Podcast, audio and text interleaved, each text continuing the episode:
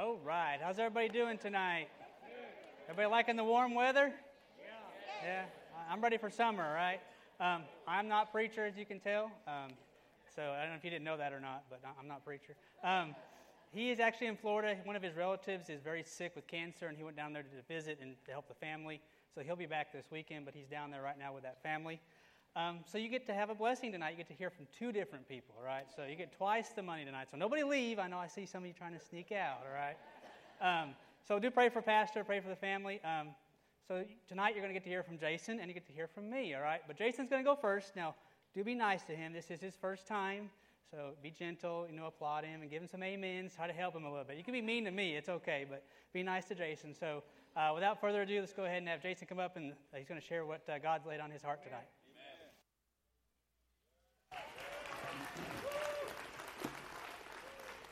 We are going to be in James chapter 2, verse 14. While you're flipping, like Dustin said, I'm Jason. I'm, I was over the life groups here at, at the church. Now I'm over uh, guest services. Uh, like he said, we are not preacher. Right now, you are probably flipping from Revelations to James thinking, oh, darn. But listen, it won't be that bad. Y'all just uh, hang on and hold on, and, and uh, an hour will fly by. All right, so we're going to be in, in James chapter 2, verse 14. and it says, What doth it profit, my brethren, though a man say he hath faith and have not works? Can faith save him? If a brother or a sister be naked and destitute of daily food, and one of you say unto them, Depart in peace, be ye warmed and filled, notwithstanding you give them not those things which are needful to the body, what doth it profit? Even so, if it had faith not works, is dead, being alone. Yea, a man may say, Thou hast faith, and I have works. Show me thy faith without thy works, and I will show you show, show thee my faith by my works. Thou believest that there is one God, thou dost well. The devil also believe and tremble. But wilt thou know, O vain man, that faith without works is dead? Lord, I thank you so much for this night. God, I just thank you for the opportunity to be able to spread your word. Lord, I thank you for just, just allowing me to be able to worship you and to be able to be here at the church and just to be able to preach your word. God, I pray that you just be with us tonight, and I pray that, that your name is exalted and lifted up, and it's not me and it's not Dustin. God, it's all about you. Lord, I pray that you be with Andrew as he's across the street with the teenagers. Lord, I pray that you just bless his ministry. Maybe many teenagers will, will, will be saved tonight. Lord, I pray that you be with Josh's area for the little ones. Lord, as they learn more and more about you. God, I just pray that you're, you're here tonight. I pray, I pray that your, your presence is felt here tonight. Lord, I just pray that you're with us through the message. In Jesus' name, amen. So, so one of the things that, that we've been talking about on Sundays is, you know, as we've started this year, 2019, you know, preacher has challenged us as a church that he wants us to, to, to read our Bibles more. He wants us to study more. Really, what preacher's trying to get us to do is he's trying us to, to dig into the Word, dig deeper into the Word, so that we can become a more mature Christian. As we read in, in James chapter 2, verse 14 here, if all you're doing is just skimming through your Bible and you're just reading it as fast as you can and you're not taking a moment to study it, really this, this particular passage, it can, it can get kind of confusing for you. Because, you know, Paul, Paul wrote most of the New Testament. Paul spent a lot of his time in the New Testament talking about uh, uh, that we are saved by faith, not by works. But then you here have James, what does James tell you? He's telling you that works, that, that faith without works is dead. That's kind of confusing. You got Paul telling you that, that it's not about works, it's about our faith. Then you got James telling you, hey, it's not just faith, you got to throw a little works in there. So if you're just reading this and you're just skimming through it and you're not taking a minute to study, you can, you can leave here confused. And we all know that, that God is not the author of confusion, right? So we're going to take a little bit of time and we're going to, we're going to dig into this a little bit. So most Christians, when they categorize their, their, their faith, they either go way heavy over here with works, or they go way heavy over here with just their beliefs. So, what we want to do tonight is we're going to kind of break those, those up a little bit, and we're going to focus on which, which one we need to, to, to really be focus, uh, uh, concentrating on. So, tonight we're going to talk about we're going to talk about a work salvation and what that looks like. We're going to talk about what a belief salvation looks like. And then we're going to talk about what a true faith looks like. So, first of all, I want to talk about what a work salvation is. So over here, you got real heavy works. These are where the people, it's just all about works. So let's talk about a work salvation. And I see on a couple of faces, I see a look like, what is this guy talking about? And you are absolutely right. Because A, a work salvation does not exist. There's no such thing. There's no such thing as a work salvation. If you're here today and you think that somehow that you can buy your way into heaven by something that you do, somewhere that you serve, please do not leave here tonight until you talk to myself, Dustin, another staff member, an altar worker, because there is no such thing as a work salvation. It just does not exist. But we've got some people that believe heavy on a work, uh, on a work salvation. Let's see what the Bible says about that. We can look in Ephesians chapter 2, verses 8 and 9. It says in verse 8, it says, For by grace are you saved through faith, and that not of yourselves is the gift of God. Verse 9 says, Not of works, lest any man should boast. So faith exalts what God has done, not what we do. So there's nothing that we can do. So works is all about us. So if we're doing a work salvation, that would all be about us. Salvation is the, the, the, the gift of salvation is not us. It's the gift of God. God sent his son Jesus here to die for us. Jesus chose to die instead of us. So there's no it's the works is not about us. So I want to make this very, very clear. You can do nothing to earn God's forgiveness for your life. Nothing. Do not leave here today thinking that you can. Salvation is a free gift. You don't have to work for a gift, and you sure don't have to earn a gift. Okay? So, so much of the New Testament that the Apostle Paul wrote is, a, is, is he wrote about uh, uh, against a work salvation or legalism in that time. So you see, when Jesus died and he rose from the grave, you had, you had some of those Christian Jews there. Once Jesus uh, uh, was out of the picture, they were going around and telling people, you still have to do all these things. You still have to act like this, dress like this. You still have to do all the, all the rituals for you to be considered a, a saved Christian. And Paul spent much of his time telling people that it's not about what, what they do, it's about what Jesus did. So again, it doesn't matter how much money that you give, it don't matter how long you served here at the church, you will never earn your way into heaven. Because B, there's only one way into heaven. There's only one way. We see in John chapter John chapter 14 when Jesus is he's, he's telling the disciples, you know, he says, Hey, I'm going to go, I'm going to prepare a place, I'm going to come back for you. One of the disciples, they, they, they, they asked Jesus, they said, Hey, what, where are you talking about? What place are you talking about? Where are you talking about? How do we get there? We see in John chapter 14, verse 6, that Jesus tells them, He says, I am the way, I am the truth and the life, and no man cometh to the Father but by me. So we understand that there is no work salvation. So people that are way over here, and this is where they believe that it's all about works, that is a dangerous, dangerous place to be because there's no work salvation. So then you have on this side, we're going to be talking about number two, we have this belief salvation. So you have people that are over here, and I call this easy believing. Easy believing. These are the people that that just because they, they believe that uh, and believe in Jesus, they can just do whatever they want. They can live however they want.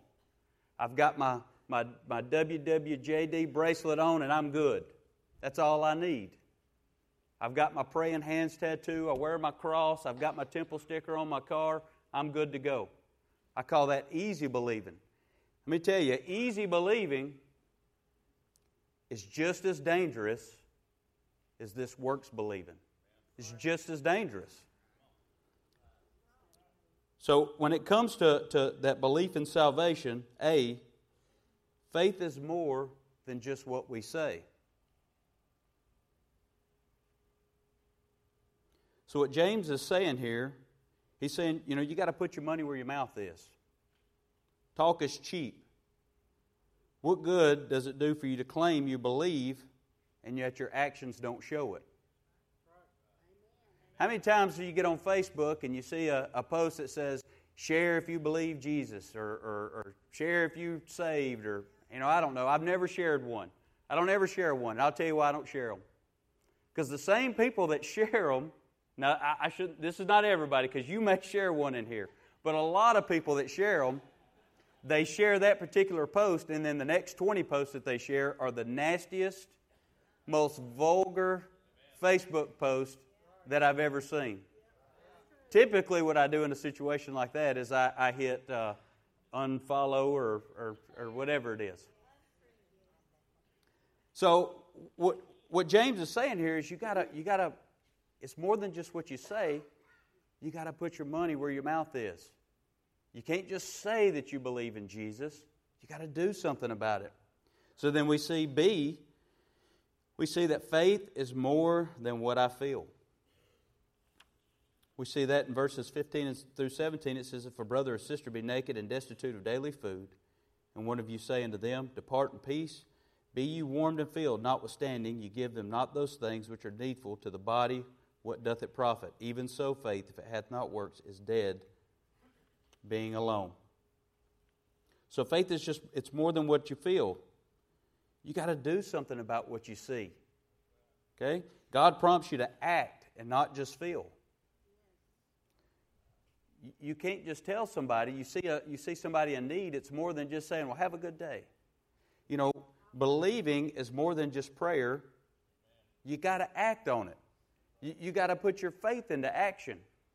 I was talking to, to Brother Andrew today, and if this is your, your first time here at Temple, Brother Andrew, he's over our teens. They're across the road doing a, a, a bonfire. We probably should have prayed for the, for the safety of the bonfire tonight.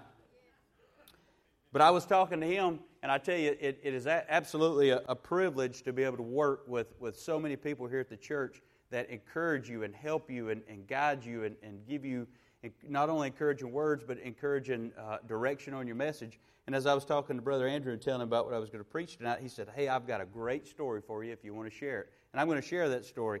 And it, and it goes really well right here with believing is more than what you feel. Brother Andrew told me he had a student that come up to him one time and he said, uh, Brother Andrew, I need you to, to pray for my dad. He needs Jesus. He needs saved. He's lost. So Brother Andrew said, Sure, man, no problem. I'll pray for him.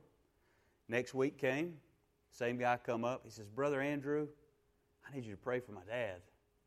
Brother Andrew says, Hey, man, not a problem. I'll pray for him. Third week comes around, same guy comes, same request. Brother Andrew, I need you to pray for my dad. He says, Hey, no problem, man. We'll be praying for him. Week four, five, six, seven comes. Same thing. Brother Andrew, I need you to pray for my dad. Finally, week eight comes around. The guy comes up and he says, Brother Andrew, I need you to pray for my dad. And Andrew says, Well, let me ask you something. Have you shared your faith with your dad? Have you talked to him? The guy says, No, man, I'm praying. He says, Well, I tell you what, I'm not going to pray for your dad anymore. I'm going to pray for you. Because you have to take advantage of the opportunities that God gives you. You can't just believe. God wants us to work at what we're doing. He's going to present those opportunities to you, and you have to, you have to apply yourself. You have to make an effort. Okay? So, the third thing is, uh, or C, Faith is more than what I believe. It's more than what I believe. So if we look at verse 19, it says, Thou believest that there is one God, thou dost well. The devils also believe and tremble. So, did, did y'all catch that? The, the, even the devils believe. You know, it can't just stop at believing because even the devil believes. Just believing in God does not make you a Christian. It does not make you a Christian at all. Listen, I believe that the Auburn Tigers are a football team. I believe that they're a team. But let me tell you something I'm not a fan and I'm not a follower. So just because you believe in Jesus, that does not make you a Christian. A lot more Auburn fans here tonight than I thought. But, but let me tell you, also, when you just believe and you just have this, oh, I believe in Jesus, I believe in Jesus, that can give you a, a false sense of security. I got another little story to tell you. You know, I believe firmly that God loves me. I believe that God protects me. I believe that God doesn't want me hurt. But you know, I also believe that God's gave me some common sense. I want to tell you a little story that, honestly, if I wasn't strong in my faith and all I did was believe, it might have shook my faith. It might have rocked my world. Me and my wife recently, we, we bought some property. Property's got, uh, had three mobile homes on it. Notice I said had. We, we took care of the situation. Uh, we burnt two of them a week ago. I told Dustin about it, and he says, Man, why didn't you call me? I, I would have liked to have seen it. I said, Okay, I'm going to burn the other one next week, and, and I'll give you a call. So Friday, when I was leaving, I walked up to his office and I said, Hey, I'm going to burn that, that trailer on Monday if you still want to come see it. I said, I've got this great idea. Now, that right there should have been red flag number one, let me tell you. I said, I've got this great idea. I'd watched a movie one time, and I'm not going to tell you the movie. You, you're smart enough to figure it out, I'm sure. At the end of the movie, a plane full of bad guys starts taking off, and it's leaking jet fuel, and it's it's just running all over the snow. And, and the cop, he takes a, a cigarette lighter and he throws it on the jet fuel, and, and it just follows down the snow and it goes up in the sky and it just blows the plane up. And I said, Hey, I got an idea here. So I tell Dustin on Friday, when, when I tell him I'm burning the trailer down, I said, Look, here's what we're going to do. I said, Here's what we're going to do. I said, I'm going to take some diesel fuel first, and I'm going to spray all over this trailer. And I said, then we're going to take gasoline. I said, this is where it's going to get good. So we're going to take gas, and we're going to go just edge of the trailer all the way around, and we're going to make a trail, and we're going to light it and just watch it just go. First thing Dustin says is, do not call me. Do not call me. He says, You're going to blow yourself up. Do not call me. I said, Okay, I won't do it. I won't do it. I'll still call you. Saturday rolls around. We also had some trees uh, knocked down and put in a little brush pile. And, and uh, I was going to burn some brush. And uh, wife and kids were there, and, and, and some friends, Stephen and, and Jen Hastings. Y'all probably know Stephen pretty well, the bald headed guy that's always walking around with me. So I tell Stephen, I say, I got something cool. We're going. I got something cool to show you. I could not get that movie out of my head. I, I look here. I was to, I was to do something. So I get to the brush pile and I take the lid off the gas because you know the spout. They don't produce enough. So I took the lid off and I, hey, look here, I'm just a going to town around that thing. Well, Stephanie says, hey, I need you to come here. So I walk over, talk to her for a few minutes. Well, what, what happens when that gas is just sitting there? So the fumes just start to go. So I get back over to the pile, and well, you know, I, it done been sitting a few minutes, so that wasn't enough gas. So what I say, I got something to show you. I go to town some more, and I say, look here, I got to get me a little trail. I got to get me a little trail. I took a little little big glider, little video thing, and I got down as close as I could, and it didn't take but a second, and it just whoosh, it got me pretty good. I learned a, a quick thing there. Hey, when you play dumb games, you win dumb prizes. Let me tell you. it did not work out too well. I was, uh, I was, I was, hey, Stephen laughed, so it worked out good for him. But if all I had was this belief in God that, oh, if I just believe, if I just believe, nothing will ever happen to me, that could have been a situation right there that could have rocked my faith up a little bit. That could have sent me going a different direction. So if all you do is you have that belief that way, it's going to be a, a long, tough life for you. But, you know, because my faith is grounded, I, I was able to look at it a different way. Instead of believing, oh, God must not love me anymore, I just believed it like this. Jesus is up in heaven with a, with a, with a bucket of popcorn, and he said, Paul, Peter, come look at this. Watch what he's about to do. And they probably laughed at it about like Stephen did. So we know that over here that you've got a work salvation that is false. It's going to get you nowhere. We know over here that you've got this, this just I believe, I believe salvation that's not going to get you anywhere. It's kind of like a rowboat. You know, it's kind of like a rowboat. If you're over here and you got works, and you're just rowing with one hand, you just you just spinning. You ain't going anywhere. You come over here and and, and you and you're rowing with this hand. Guess what? You're just spinning. You're spinning in circles. That that true faith, that true faith, and that faith that Paul's talking about, the faith that James is talking about, that faith without works is dead. It, it's it's both. So now you got that rowboat, you're holding on to a little bit of works, you hold on to, to, to some faith. Hey, guess what? Now you're getting somewhere. Now you're getting somewhere. So that, that number four, that's that true faith. So true faith is when you believe, and that belief is transferred from your head to your heart and to your hands, and your hands put it into action. So when something is truly in your heart, it plays out in your actions. We can see in verse 20 it says, But wilt thou know, O vain man, that faith without works is dead. So, what James is saying here, he's saying real faith is demonstrated and developed by what you do. It's more than just saying it, you, you, you have to do something about it. I mean, Jesus came here. He's the example that we're supposed to follow. That's what the WWJD bracelet is that, that so many people wear. Well, let me tell you, Jesus done a lot more than just say things.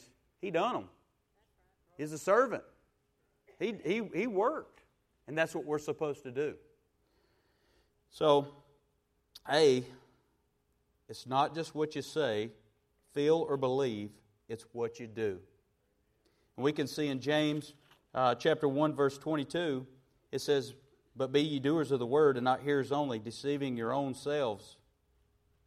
So, don't just hear the word, be a doer. I can promise you right now, God's not up in heaven saying, Oh, they showed up for Wednesday night Bible study. Check. Some of them's got their Bibles. Check. Some of them's taking notes. Check. It don't work that way. It don't work. There's a lot more to it than, than just, just being that here. You have to do. You have to put your faith into action.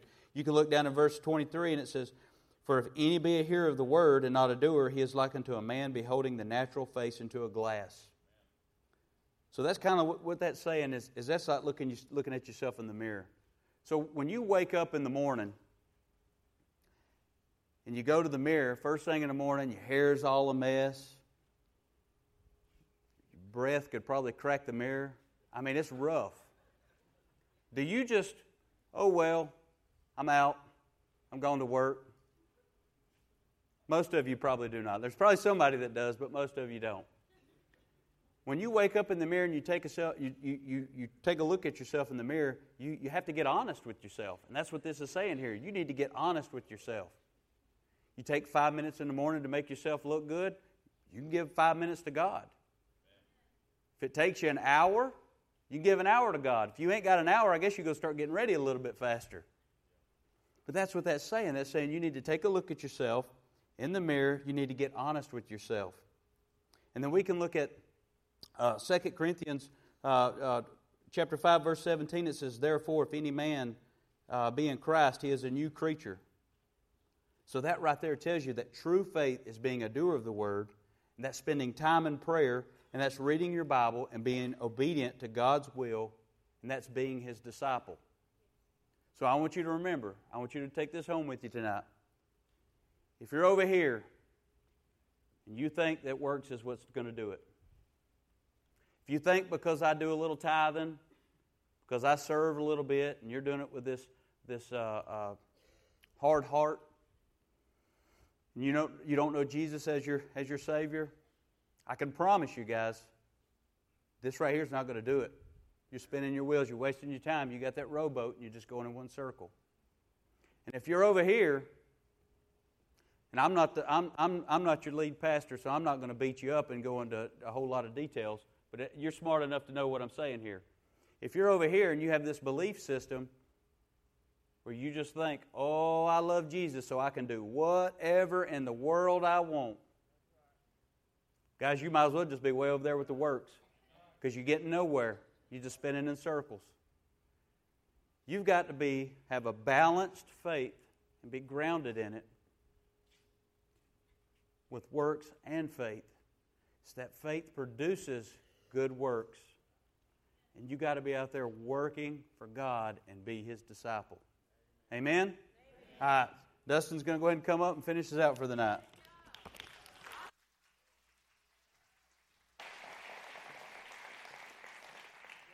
All right. I don't have any funny stories, so I'm going to be kind of boring, I guess. So, so I don't do crazy stuff like put gas and try to light it. That just doesn't doesn't seem smart. I think I told you like three times not to do that, maybe four. It is multiple times. Um, all right, so if you look at the outline, it's the next page. You'll see that's much longer than Jason, so I'm going to have to talk really fast, um, which I do anyway. So I apologize because I always talk fast. Um, but go ahead and turn your Bibles to 1 Peter 3. Uh, so 1 Peter 3. It's just a couple books over from where we were at in James. And we're going to start in verse 8. So when you're there, say amen. Hey, look at there. See, it works, right? All right, so here we go. Verse 8. It says, Finally, be all of one mind, having compassion one of another, love as brethren, be pitiful, be courteous, not rendering evil for evil or railing for railing, but contrariwise blessings, knowing that ye are uh, thereunto called, that ye should inherit a blessing. For he that will love life and see good days, let him refrain his tongue from evil, and his lips that they speak no guile. Let him eschew evil and do good. Let him seek peace and ensue it. For the eyes of the Lord are over the righteous, and his ears are open unto the prayers, uh, unto their prayers. But the face of the Lord is against them that do evil. So let's go ahead and pray. Lord, I thank you for this day. I thank you so much for the word that Jason shared a minute ago. I pray you just please help us and, and take that to heart. Uh, I pray you just help me in my time here to share what you've laid on my heart today to help us to be stronger Christians, to be stronger uh, in our faith, to be stronger in the world we live in as, as things continue to kind of go downhill and, and things get harder for Christians. Lord, I pray to help us to use these verses to encourage us, to help us, uh, to help us have that good life that you want us to have. We just thank you so much. In Jesus' name we pray. Amen. All right, so this is First Peter. So this is the first book in Peter that he wrote. Um, he wrote this to a group of Christians that were scattered across Asia Minor. So this was like in present day Turkey, if you guys are familiar with the maps. So it was up in the area of Turkey.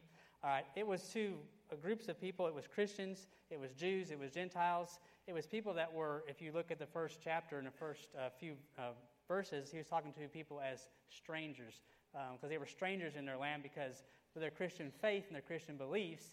They didn't fit in with the general crowd. They didn't fit in with those around them that weren't Christians. So they stood out, all right? Uh, some of the commentaries I wrote actually said, uh, read, actually said that they were like aliens. They used the word aliens because they were so different from the people around them. Um, so it was a group of people that was being persecuted. Uh, they were being singled out. Uh, they were being um, various crimes happening against them and their families. So it was a, it was a time where you know they needed encouragement. They needed to know that hey, what they were going through was worth something. All right, it wasn't for naught. It wasn't for uh, they weren't just being tortured for no reason. All right. Um, so he wrote this first uh, book of Peter to do that to encourage them because he knew, and we, as if you read further, that persecutions were going to get worse. Um, if you do a little bit of, of studying, uh, this book was written right before Nero's reign and when he really started to persecute the church really, really bad in about 64 AD. All right, I say all that to say this that it wasn't as bad as it was going to get for these people. Just like today, it's not as bad as it's going to get for us as Christians. As we can see, our world is getting worse uh, and worse. Um, even if you watch the news, you get on Facebook, um, it's not great. You know, the news isn't great. You know, things are turning the wrong direction. You know, evil is taking over. Um, and it's going to start getting harder and harder for us as Christians to live and to, uh, to exist and to uh, not be aliens in our own land. I, there are times now I feel like it's hard to raise children, even in Cullman, because there's influences that aren't Christian. Um, and, and so we got to understand how can we knowing where we're going, knowing where our country is going, knowing what's going to happen in the end, because we've been studying Revelation, we know what's going to happen. How do we have a life that is joyful, that's, that's full, that we love, that we like? Um, like it says in this verse, that is a, a good life uh, and a, a good days and a life that we love, all right? So that's what we want to talk about today is how do we do that? There's lots of good stuff in this, in this chapter that will help us with that. Um, you know, the main purpose for me today is to help us with that, to help us understand uh, what's going on, all right? So everybody remember the Declaration of Independence? Everybody read that in high school or, whenever it was, all right? So there was a, there's a famous line in it, right? That everybody remembers. It's what? Life, liberty, and the pursuit of happiness, right? So Thomas Jefferson wrote that, and he wrote that as, you know, unalienable rights that he believed God gave to us, all right? So he was saying that we have the right to have happiness, right? But today, happiness isn't really what we think it should be or is, right? A lot of people search for happiness in all the wrong places, correct? You know, they search for it in, I need a big house, or I need a faster car, or I need to, um, you know, go on a bigger vacation, or I need to go to the best sporting event and have the best seat so I can do my face seat, you know, my face thing on, on Facebook so everybody can like my stuff, right? That's what it's about. We think happiness comes from stuff, that comes from people, uh, you know, liking us on Facebook or Instagram, all right? And it's not really what God wants us to be happy with, all right? Because we all know can money buy happiness? No. Can stuff buy happiness? No.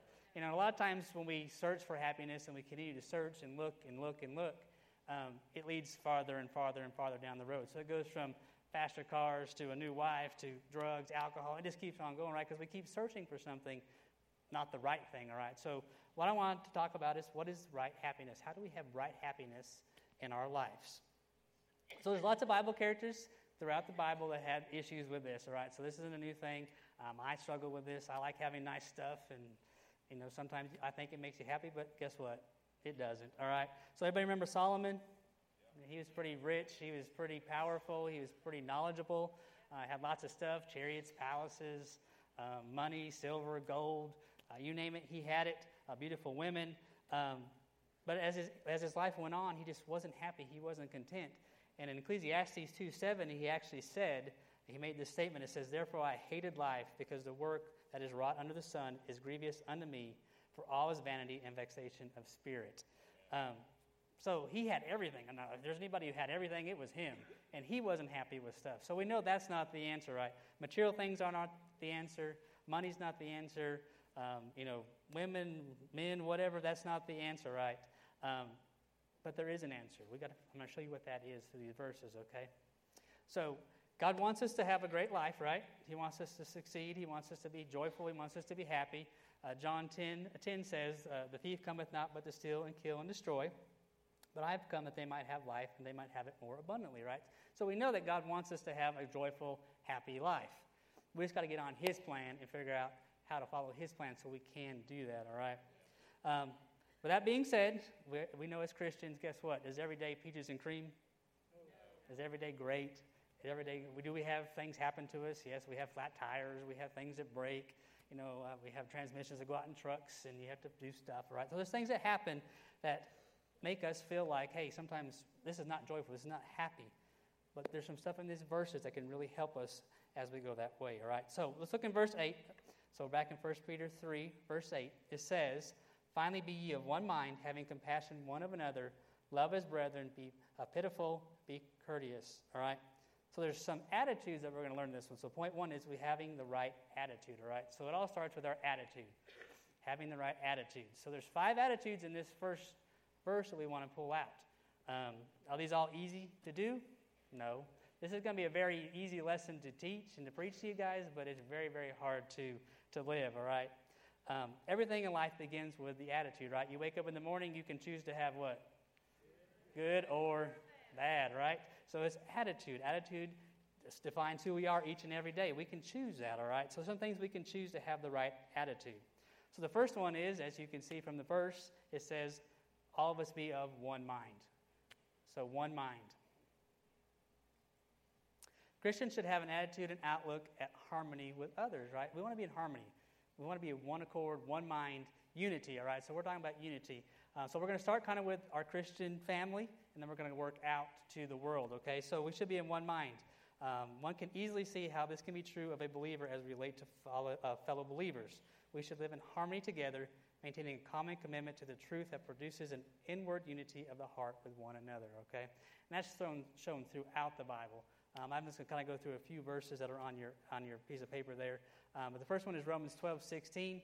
It says, Be of the same mind one towards another.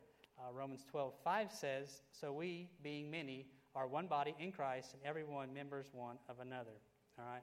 So we got to have unity. The first thing we got to have the attitude of unity. You know, we want to be together not separated. We want to be together for a common purpose, a common cause, all right? Um, because guess what? As things continue to get worse and worse, who are we going to turn to? The world? Or are we going to turn to each other, the church, our family? You know, I consider all of you part of our family, all right? Because we're the family of God. Um, Philippians 1 27 through 28 uh, says, Only let your conversation be as it becometh the gospel of Christ that whether I come and see you or else be absent, I may hear of your affairs, that you stand fast in one spirit, with one mind, striving together for the faith of the gospel, and nothing terrified by your adversaries, which is to them an evident token of perdition, but to you of salvation and that of God. All right? So it says striving together together, together as your adversaries come against you. So we got to be together. We have an attitude that we want to work together. Unity, all right? So the first thing, the first attitude we have is one mind. The second thing is we want to have compassion, all right? We're going right through the verse, word by word here, all right? So have compassion. Um, compassion's hard at times, right? It's hard to have compassion for people when you've known they've made mistake after mistake after mistake, and you've got to help them again and again and again. But as Christians, what are we supposed to do? Help them again and again and again, all right? So we have to have compassion. You know, we have to have compassion on those that treat us wrong. A lot of this verse talks about people that were doing Christians wrong. And guess what? You've got to have compassion on them too. It's not easy to have compassion on somebody who's just cut you off in traffic or cussed you out or done you wrong, but we're supposed to. That's what God tells us to do, is to have compassion, all right? Um, everybody remembers the story of the Good Samaritan, right? Remember the Good Samaritan, you know, they, he, there was a gentleman that was hurt. He was lying half dead in the gutter. Um, two religious people came by. Did they do anything? They just kept on walking. One went across the other side of the road. I mean, it was so bad, all right? They had no compassion at all, all right? So, um, but then someone came along that had compassion. It was a Samaritan.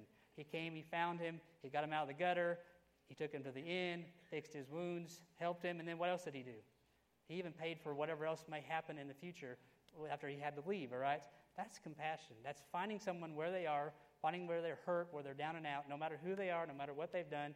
As again, if you really research the story, the Samaritan and the Jews, they didn't, they didn't talk to each other. They just weren't. It was like opposites, all right? But he was willing to, to, to help that person in need. No matter, you know, the circumstances, no matter that person, no matter that background, no matter that race, it didn't matter. He had compassion on them, all right? Compassion is more than just knowing, it's acting and continuing to act, all right? It's not just a one time thing. Like, I'm going to have compassion once and then we're done, right? Compassion is ongoing, it's something that continues to go on and on and on, all right? So that was, a, that was the second thing. So we have compassion, we have unity. The third thing the verse says is the love as brethren. Love as brethren. So this is brotherly love. Everybody has knows what brotherly love is, right? It's loving like you would love your brother or your sister or your family, the ones you like, I guess, right? So you can't count the ones you don't like, correct? Right? See, um, so my brother's over there. He's somewhere over there. You know, he has a lot more brotherly love probably towards me than I do. You know, if I call him and need help, he always helps me. I'm probably not always the best at doing the same thing. So I got to work on that one. But as my brother, I'm going to do anything and everything I can to help him. If he's in need, if he's in struggling, if he needs uh, help at home or help with the kids or help financially, that brotherly love is going to kick in and we're going to help each other, right? And that brotherly love doesn't just happen in your family, it goes to the church family and from the church family to the community because we're all in need. We all need that brotherly love. Love is something that can really help people and change people's lives. Um, so Romans uh, 10, uh, 12, 9 and 10 says, Let love be without dissimulation. Abhor that which is evil, cleave to that which is good. Be kindly affectionate one to another with brotherly love and honor, preferring one another. All right? Acts 20, 35 says, I have showed you all things, how that so laboring you ought to support the weak and to remember the words of the Lord Jesus, how he said, is more blessed to give than to receive. All right? So, brotherly love. So we got unity. What's the second thing? Compassion. What's the third thing? Love. love as brethren. Fourth thing it says is to be pitiful, all right? Be pitiful. So, as we've been studying on Sundays, I got the dictionary out and looked up what that word meant, all right? Because I wasn't sure what it meant, right? Pitiful, I don't really use that word a whole lot. So, it's basically, it says to be full of pity, tender, compassionate, having a heart to feel sorrow and sympathy for the distressed. So, it's basically to be kind hearted. It's basically to feel as someone feels that's in distress, okay? So, much like compassion, uh, pitiful calls for us to be so affected by the pain of others as to feel it deeply down inside, all right? It's not enough to just have compassion, but to have compassion that is heartfelt, that's deep inside of you, all right? Um, it's, it's more than just, oh, I see that need and I might help. It's, man, I see that need. I need to do something for that brother or that sister or that person in need. Uh, it, it's beyond that, all right? In Ephesians 4.32 says, And be ye kind one to another, tenderhearted, forgiving one another, even as God for Christ's sake has forgiven you. All right? So that's number four. And number five is be a courteous. All right? So courteous basically means to be humble in spirit. Um, humbleness is probably something that we all struggle with. I know I struggle with that. Um, it's something I'm always working on. Um, it's not easy to be humble when people do you wrong, when you're being mistreated, when someone is persecuting you, when someone is talking down to you, when someone is saying, hey, why are you a Christian? That's just worthless. That's stupid. You know, it's hard not to be prideful and get mad, but you're supposed to be humble in spirit, all right? Humility is arguably the most essential, all encompassing virtue of the Christian life. Humility is not weakness. It's not weakness, all right? It's not weakness, all right? Jesus was not weak, but he was humble, all right? Um, this is probably one of the hardest attitudes to master for a lot of people is humble because we are prideful. We like to look like we have it together. We like to look like we are, are in control and that, hey, you've done me wrong, I'm just going to do you wrong back. You know, we like to do that stuff. So it's hard to be humble. But I challenge you to do that. You know, be humble because it says it right here in, in, the, in, the, in the verse here too. That's the fifth thing, all right, is to be courteous. Um, lots of verses on this. If you look through the Bible, I did like a search on verses on humble, and there's a lot of them. Um, so uh, Philippians 2 3 says, Let nothing be done without strife or vainglory, but in lowliness of mind, let each esteem um, each other better than themselves. Uh, Luke 14 11, For whosoever exalted himself shall be abased, and he that humbleth himself shall be exalted. All right? James 4 6, where uh, Jason was in, the, that area, be given more grace. Wherefore he saith, God resisted the proud, but giveth grace unto the humble. All right? So, five attitudes we got to have, right? So we got our attitudes, we get them right, we get, we get unity, uh, we get uh, compassion, we get, what's the third thing? Love. Fourth thing? Right. And fifth thing? Courteous or humble, right? So we get our attitudes kind of right. Then we got to have the right response. That's the second point, the right response. Have the right response. So 1 Peter 3 9, as we just continue on down the, the verse here, it says, Not running evil for evil or railing for railing. All right? So that's hard to do, right? When someone does evil to you, is it easy not to do evil back to them? Um, when someone does you wrong, do you try to get back at them? Try to figure out, you start plotting, like, how am I going to get my revenge? You know, mm, I'm going to go on Facebook and blast them. That's what I'm going to do, so everybody can see this person cut me off in line. I'm going to take a picture of their car, and or you know, this business did me wrong. I'm going to take a, you know, what do we do? We we go out and try to make someone else feel bad because we feel bad, right? So we don't want to do that, though. It says, do not do evil for evil. You know, we don't want to do that. Don't make those actions of evil for evil, all right? Um, Matthew 5.38 says, For you have heard that is, hath been said, an eye for an eye and a tooth for a tooth, right? That's what we like to hear, right? Eye for an eye. They give them, give it back, right? Um, but I say unto you that ye resist not evil, but whosoever shall smite thee on the right cheek, turn to him the other also. And if any man will sue thee at the law and take away thy coat, let him have thy cloak also. And whosoever shall compel thee to go a mile, go with them twain. Give to him that asketh thee, and from him that would borrow thee, turn not away. Have you not heard that it had been said, Thou shalt love thy neighbor and hate thy enemy? But I say unto you, love, thy en- love your enemy, bless them that curse you, do good to them that hate you, and pray for them that which despitefully use you and persecute you. That you may be the children of your Father which is in heaven, for he maketh his sun to rise on the evil and on the good, and sendeth rain on the just and the unjust. All right? So, multiple verses on we can't do that. No evil for evil. All right? we don't want to have railings for railings either. So if someone comes along and starts railing at you, just hitting you with words and angry things, don't rail back at them, all right? Uh, that's an insulting language of what railing means. I looked that up. It's an insulting, clamoring language, uttering reproachful words, all right? That's what that definition is of that, of that, what it's talking about. So if we can't catch them on Facebook and we can't yell back at them, what can we do? So, you know, we always got to have, what do we do instead of that, all right? Instead of, you know, Facebooking them and, and, taking their picture and say, Did anybody know this guy? You know, he did this, this, this. What can we do? Well, the verse right here tells us, all right? If you continue reading, it says, But contrariwise, blessing. So it says, Not rendering evil for evil or railing for railing, but contrariwise, blessing. All right? So it means we got to do what? Bless them, right? So contrariwise, I looked that one up too. It says, on the contrary, oppositely, on the other hand. So on the other hand, instead of evil for evil, do blessing for evil, right? So instead of evil, we do blessings, all right? So what are some things we can do? Luke 6.28 says, Bless them that curse you and pray for them which despitefully use you. Um, so out of the verses we've read, Matthew we've read, this we've read, what can we do? Here's what we can do, all right? This is going to be hard, all right? This is not going to be easy stuff to do. I, I, I, was studying this. I'm like, I don't think I can do some of this stuff, but we got to, all right? So the first thing is, is A, love them unconditionally, all right? So when they do you wrong, I'm not saying, you know, don't stand up for yourself, but do it in a manner that is not evil for evil, railing for railing, all right? Love them unconditionally, all right? If someone does you wrong, love them unconditionally. Because people do us wrong. When the family member does you wrong, when the friend does you wrong, when the church member does you wrong, It happens. Love them unconditionally, okay? John 13, 34 says, A new commandment I give unto you, that you love one another as I have loved you, that you also love one another. All right? Love them unconditionally. Very, very hard to do. I'm not going to lie. Very, very hard to do, especially when you've been done wrong, okay? And as society continues to move where it is, we're going to have more wrongs being done towards Christians. So we're going to have to love them even more, which makes this even more difficult, okay? But we got to. We're commanded to, all right? Uh, B, pray for, their, uh, pray for the salvation of the lost or sanctification of the believer.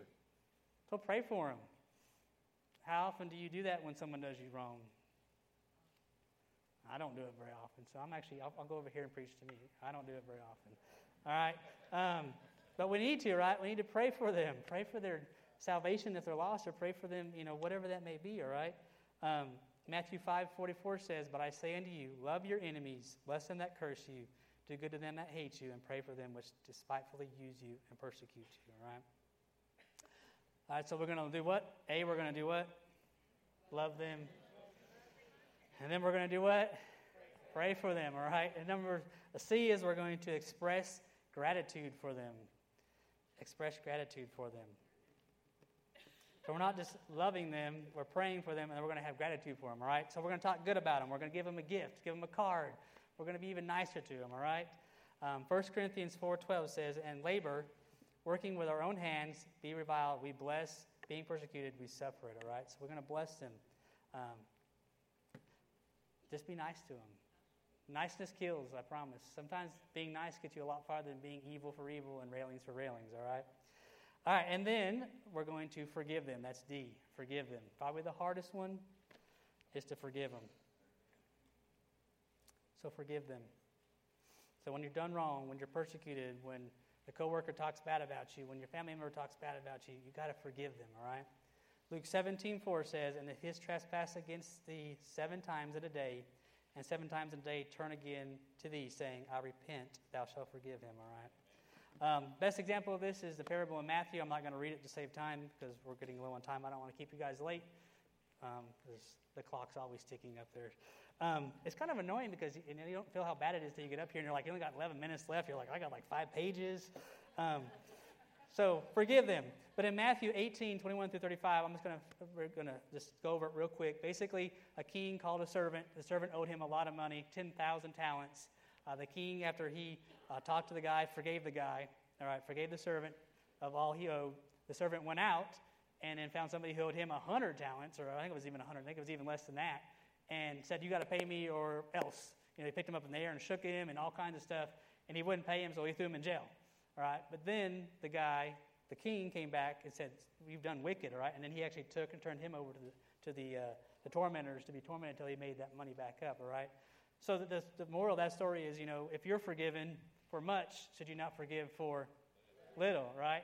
So if we think about that forgiving, Jesus has died on the cross. He's forgiven us for much, right? I mean, we didn't deserve it. We didn't earn it. We couldn't earn it. We can't do anything for it. Just like we talked about, we can't work for salvation. It's a free gift that God paid for on the cross, paid for by dying for us. Great forgiveness for us. Can we not do a little bit of forgiveness for someone who cut you off in traffic? Or you know didn't talk to you as nice as they should have or treat you like they should have all right? So forgive them. Like i said this is not easy to, to swallow. So um, and if you continue reasoning in that verse it talks about a blessing and that blessing is that salvation. So when you do these things we're going to be blessed right? We're saved. We're going to heaven. We have that blessing all right? So what's the big deal if we do forgive them and we do have unconditional love and we do I know care for them and help them and, and pray for them and, and buy them a a, a cake if they've done you wrong. A coworker does you wrong, buy them a cake. They don't know what to do. They'll be like, why are you being nice to me? I was just mean to you. So, all right, so number one, we saw that we have to have the right attitude. Number two, we have to have the right response, all right? And number three, we have to have the right communication, all right? We continue reading. Uh, 1 Peter 3.10 says, For he that will love life and see good days, let him refrain his tongue from evil and his lips that they speak no guile. So this is verse 10. Um, as we know, our tongue and our lips, they can do a lot of damage, right?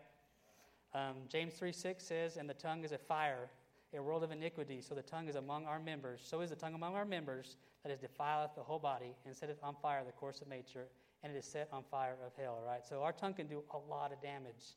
You know, our lips can do a lot of damage. So we got to have right communication. Like it says here, it says, uh, you know, if we want to have a life that we love and have good days, we got to do the things above and let him refrain his tongue from evil and his lips they speak no guile.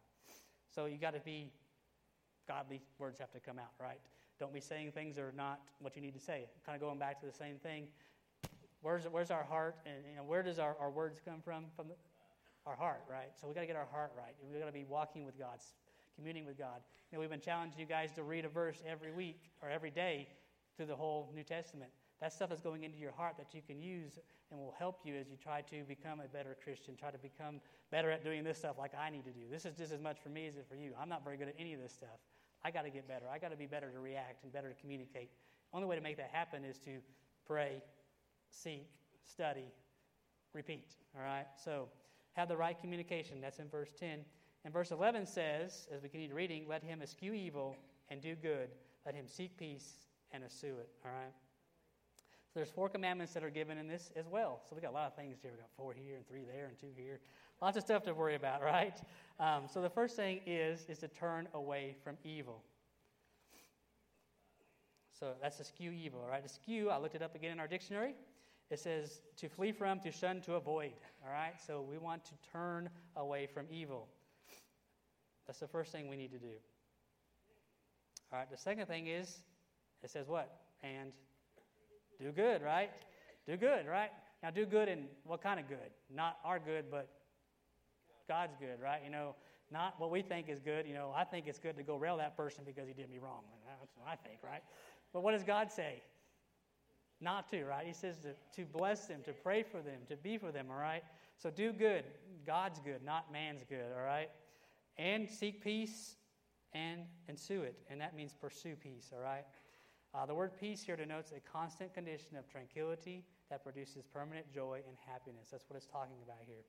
Um, seek and pursue both uh, convey an intense and aggressive course of action. When you're seeking something, when you're pursuing something, you're going after it wide open, right? So when you're seeking something, you have got to find it, right? When you're pursuing something, you're not just like, well, I'm just wandering around, right? We're pursuing it. We're after it. We want that peace, all right? So depart from evil, do good, seek peace, and pursue it. If we're doing those things, it says that we're going to be happy, right? We're going to be joyful. Um, Matthew 5, 9 through 11 says, Blessed are the peacemakers, for they shall be called the children of God. Blessed are they which are persecuted for righteousness' sake, for theirs is the kingdom of heaven. Blessed are ye when men shall revile you and persecute you and shall say all manner of evil against you falsely for my sake. All right? It's going to happen. It happens all the time. Evil things happen to Christians. Just the way it is. But if we have our number one attitudes right, and number two, our response right, somebody's paying attention. Number three, the communication. Number four, I haven't given it to you yet, right? Uh, all right, and the last thing is the best part, right? Have the right motives. Oh, they already put it up. Look. Have the right motives. That's verse 12, all right? So, what do we get out of doing all these things? You know, what are we after here? So, uh, verse 12 says, For the eyes of the Lord are, are over the righteous, and his ears are open unto their prayers. But the face of the Lord is against them that do evil. All right? So, if we do the things we talked about tonight, we're going to have a joyful life, like it says. We're going to have a happy life. We're going to like our life. Um, and he's also going to do what? A, he's going to watch over and protect us, right? It states it right there. That's what he's going to do. If we do good, and not evil, if we don't return evil for evil, or, or you know, we don't you know, talk bad about people and not help them, and not see somebody that's in need and we don't help them, we don't do all these things and we do what we're supposed to do, He's going to hear our prayers. He'll watch over and protect us. B, He's going to hear our prayers.